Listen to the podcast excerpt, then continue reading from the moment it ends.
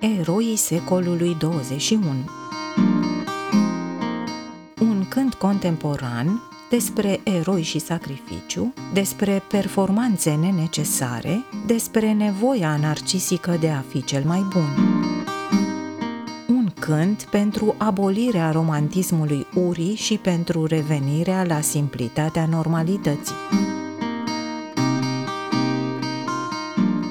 Secolelor trecute erau oameni speciali pentru că îi puteau învinge pe alții. Ei se remarcau în luptă prin curaj, pentru care erau glorificați în cânturi ce le-au purtat numele. Cântecul Nibelungilor deschide o eră a romantismului urii care ne trezește sentimente înălțătoare ce justifică estetic și etic crima. Hagen își dedică viața Crimhildei, căreia îi omoară soțul, pe iubitul Siegfried, îi ucide copiii, îi ia averea, o alungă. Ea îl cheamă pentru a-l ucide și pentru a se lăsa ucisă. Ca în Romeo și Julieta, au și ei aceeași soartă, cu același ecou răsunător până în timpurile noastre.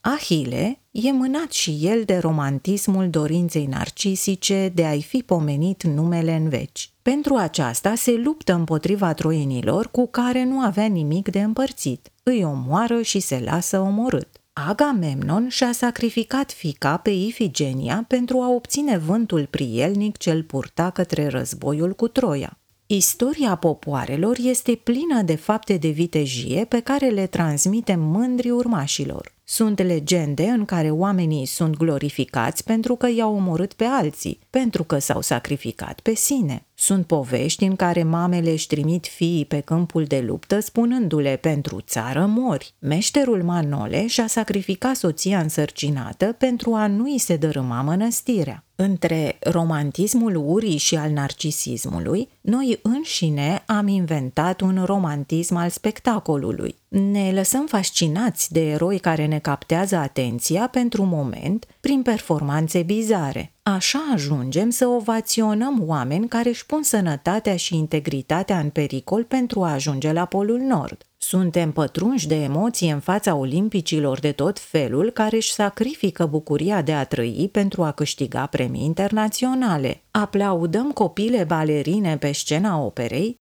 în loc să semnalăm protecția copilului, ascultăm profesorii și părinții care se laudă cu sacrificiile pe care acestea le fac nehrănindu-se, muncind multe ore, punându-și sănătatea fizică și psihică în pericol, de parcă toate acestea ar fi vreo virtute. Când un sportiv termină meciul deși s-a accidentat, în loc să-i oferim susținerea psihologică de care are nevoie, îl glorificăm că s-a sacrificat pentru spectacol, întărindu-i narcisismul. Vrem să ne înțărcăm de bucuria perversă a spectacolului cu animale, dar despre spectacolele cu oameni care se schilodesc, care muncesc exagerat, care se înfometează, care se îmbolnăvesc, care se pun în pericol, despre aceasta ce avem de spus? În loc de psihoterapie, le oferim ovații, ceea ce le întărește boala. Oare oamenii care se sacrifică pe ei înșiși pentru idei și pentru atenție, cum îi vor trata pe cei din jur? Cum îi pot prețui pe alții dacă nu se pot prețui pe sine? Cum vor avea grijă de ceilalți când își ignoră propriile lor nevoi? Mă tem de cei care vor să învingă cu prețul sănătății lor, căci binele nostru al celorlalți nu are cum să conteze pentru ei. Oare suntem conștienți de ceea ce încurajăm cu ovațiile și cu interesul nostru? Îmi doresc un secol 21 cu eroi care să nu se sacrifice pentru spectacol, pentru performanță, pentru a fi pe placul unui public, pentru idei care să le întrețină narcisismul. Îmi doresc să glorificăm oameni care au suficientă stimă de sine pentru a nu avea nevoie de aplauze. Îmi doresc să glorificăm oameni care știu să-și pună mai presus sănătatea, integritatea și bucuria de a trăi. Aceștia sunt oameni simpli, care știu să renunțe când le e dificil sau când le e altora greu. Sunt oameni care nu fac efort și nu se chinuiesc. Sunt oameni care nu se simt vinovați pentru că le este bine, pentru că le este ușor, pentru că se bucură, care nu se judecă aspru și nici pe ceilalți nu-i judecă, care știu să fie împăcați cu sine și cu ceilalți. Observ însă tentația de a înlocui sacrificiul cu victimizarea. Eroul este cel care suferă din cauza altuia care trebuie sacrificat. Dacă nu-ți găsești o apartenență la un grup ostracizat, ești în pericol să fii văzut ca opresator.